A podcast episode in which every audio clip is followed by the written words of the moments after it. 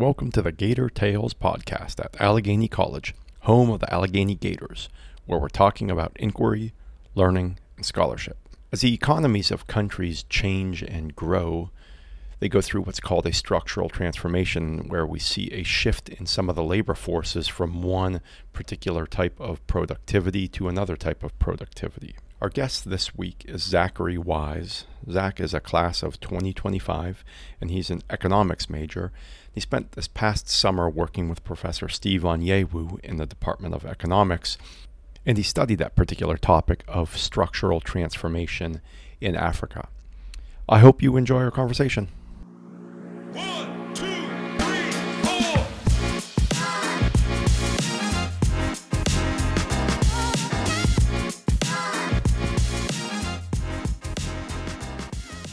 Hello, my name is Zachary Wyse. Uh, I'm an economics major, philosophy minor, and uh, I am a junior. Zach, you did some work in the summer of 2023 as part of the ERSCA funded summer research program.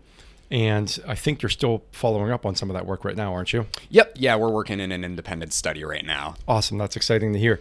So let's kind of chat a little bit about that. I think that the big picture of the work that you that you did in this past summer was related to the idea of structural transformation in Africa. And I think the idea driving this broad topic of structural transformation is really that it's just sort of a, a shift in the labor force, right?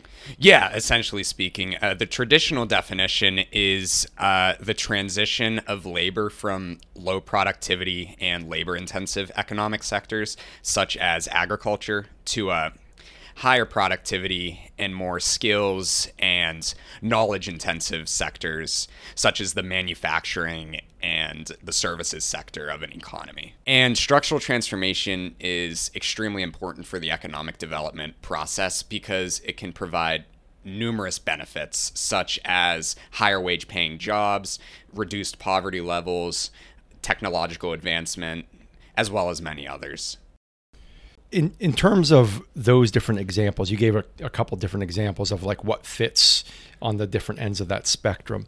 How are those types of productivity in these various sectors measured by economists? Uh, so the most standard way is through the GDP value added approach. Uh, GDP stands for gross domestic product, and um, the agriculture, manufacturing, and services sector are the three main uh, economic sectors that economists view when studying structural transformation. Okay. So, um, for example, in the United States, our percentage of GDP that agriculture contributes to is less than 1%. And that's only because we have such a high quality, high productive manufacturing sector, and same with the services sector.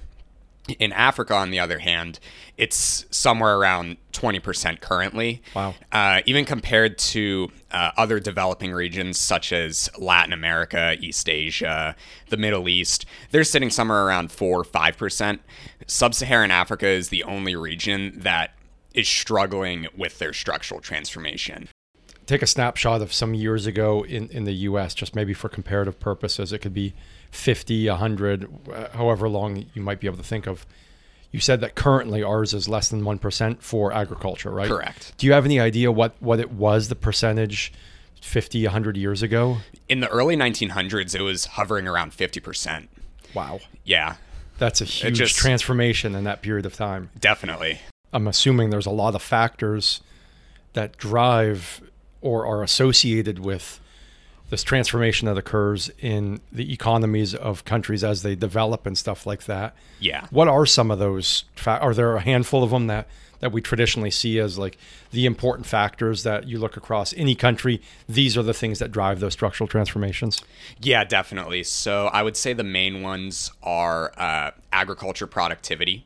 So uh, if you have a productive agriculture sector, you're able to produce the same or an even larger amount of units with a smaller amount of workers, meaning there are more workers for those high productive sectors such as manufacturing and services. Some of the other ones we look at are infrastructure, foreign direct investment, institutional qualities such as government effectiveness or oh, corruption. Yeah, yeah, yeah that makes uh, sense. What are some of the largest barriers to structural transformation, specifically in Africa as as a whole? I know it, it's a huge continent. There's you said 50, 50 countries that are part of it. Are are there any common denominators that are that are typically viewed as barriers to transition for them?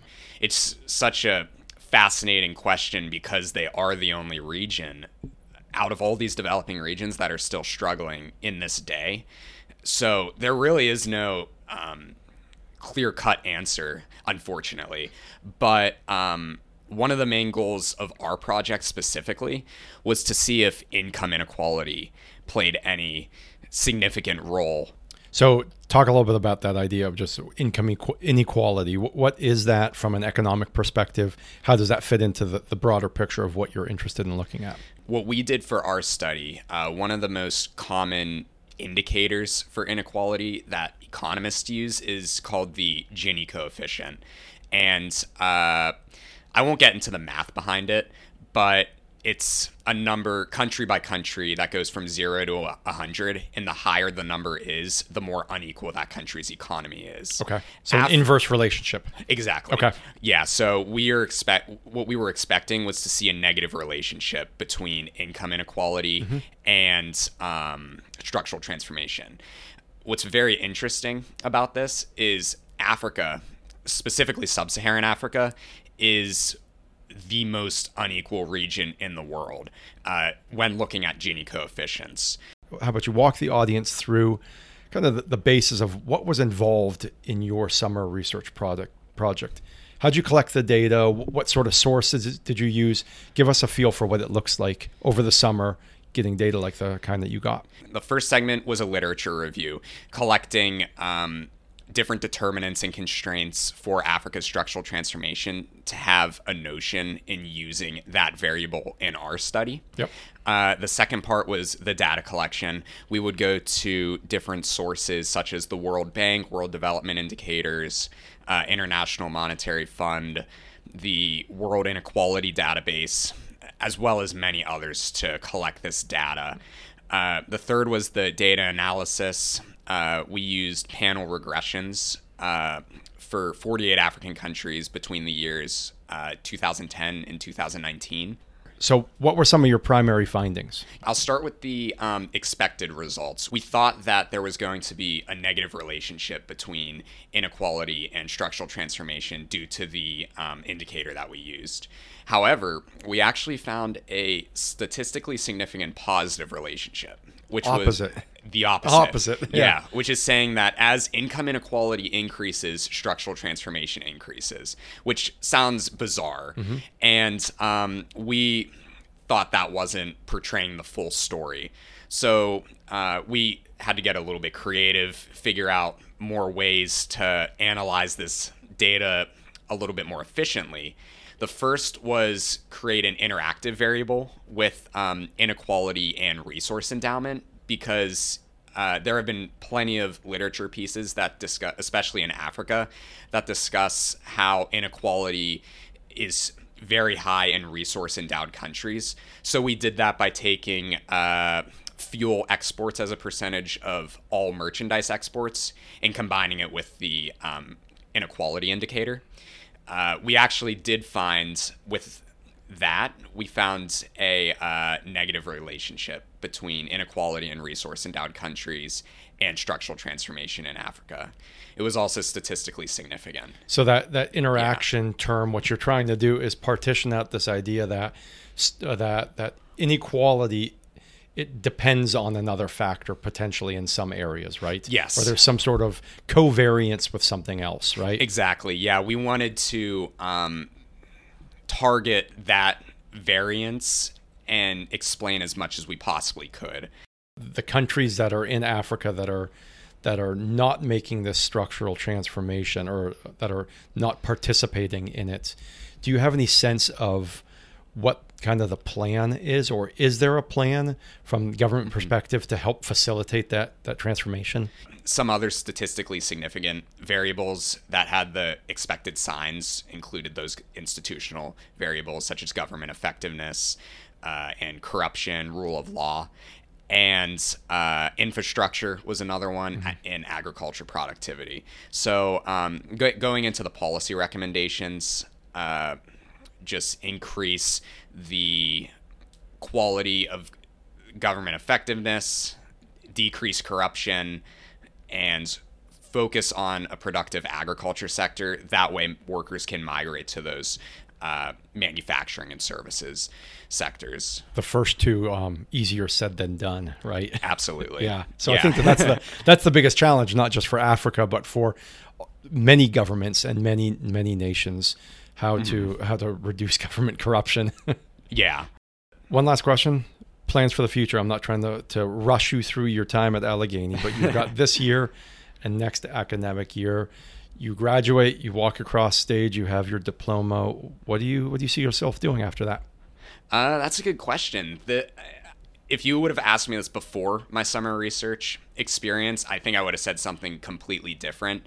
But um, I'm looking at two main options right now. The first is some data analysis position, uh, whether it be with finance, accounting, something that is business economics related. Mm-hmm. Uh, the other would be a uh, government job. Well, Zach, thanks for coming by and chatting with me today. No, yeah, thank you so much for having me. I wanted to give a quick thanks to Professor Steve Onyeiwu for his mentorship of Zachary this past summer, and I'd also like to acknowledge the funding that made Zach's research project possible. Shout out to the Shea Family Fund for student faculty research and also the Dr. Stephen D. Castler Memorial Fund for student faculty collaborative research. It's funds like these that make research possible at Allegheny College, so thank you both so much. Well, I hope you had a good time listening to this episode, and I'll catch up with you next time.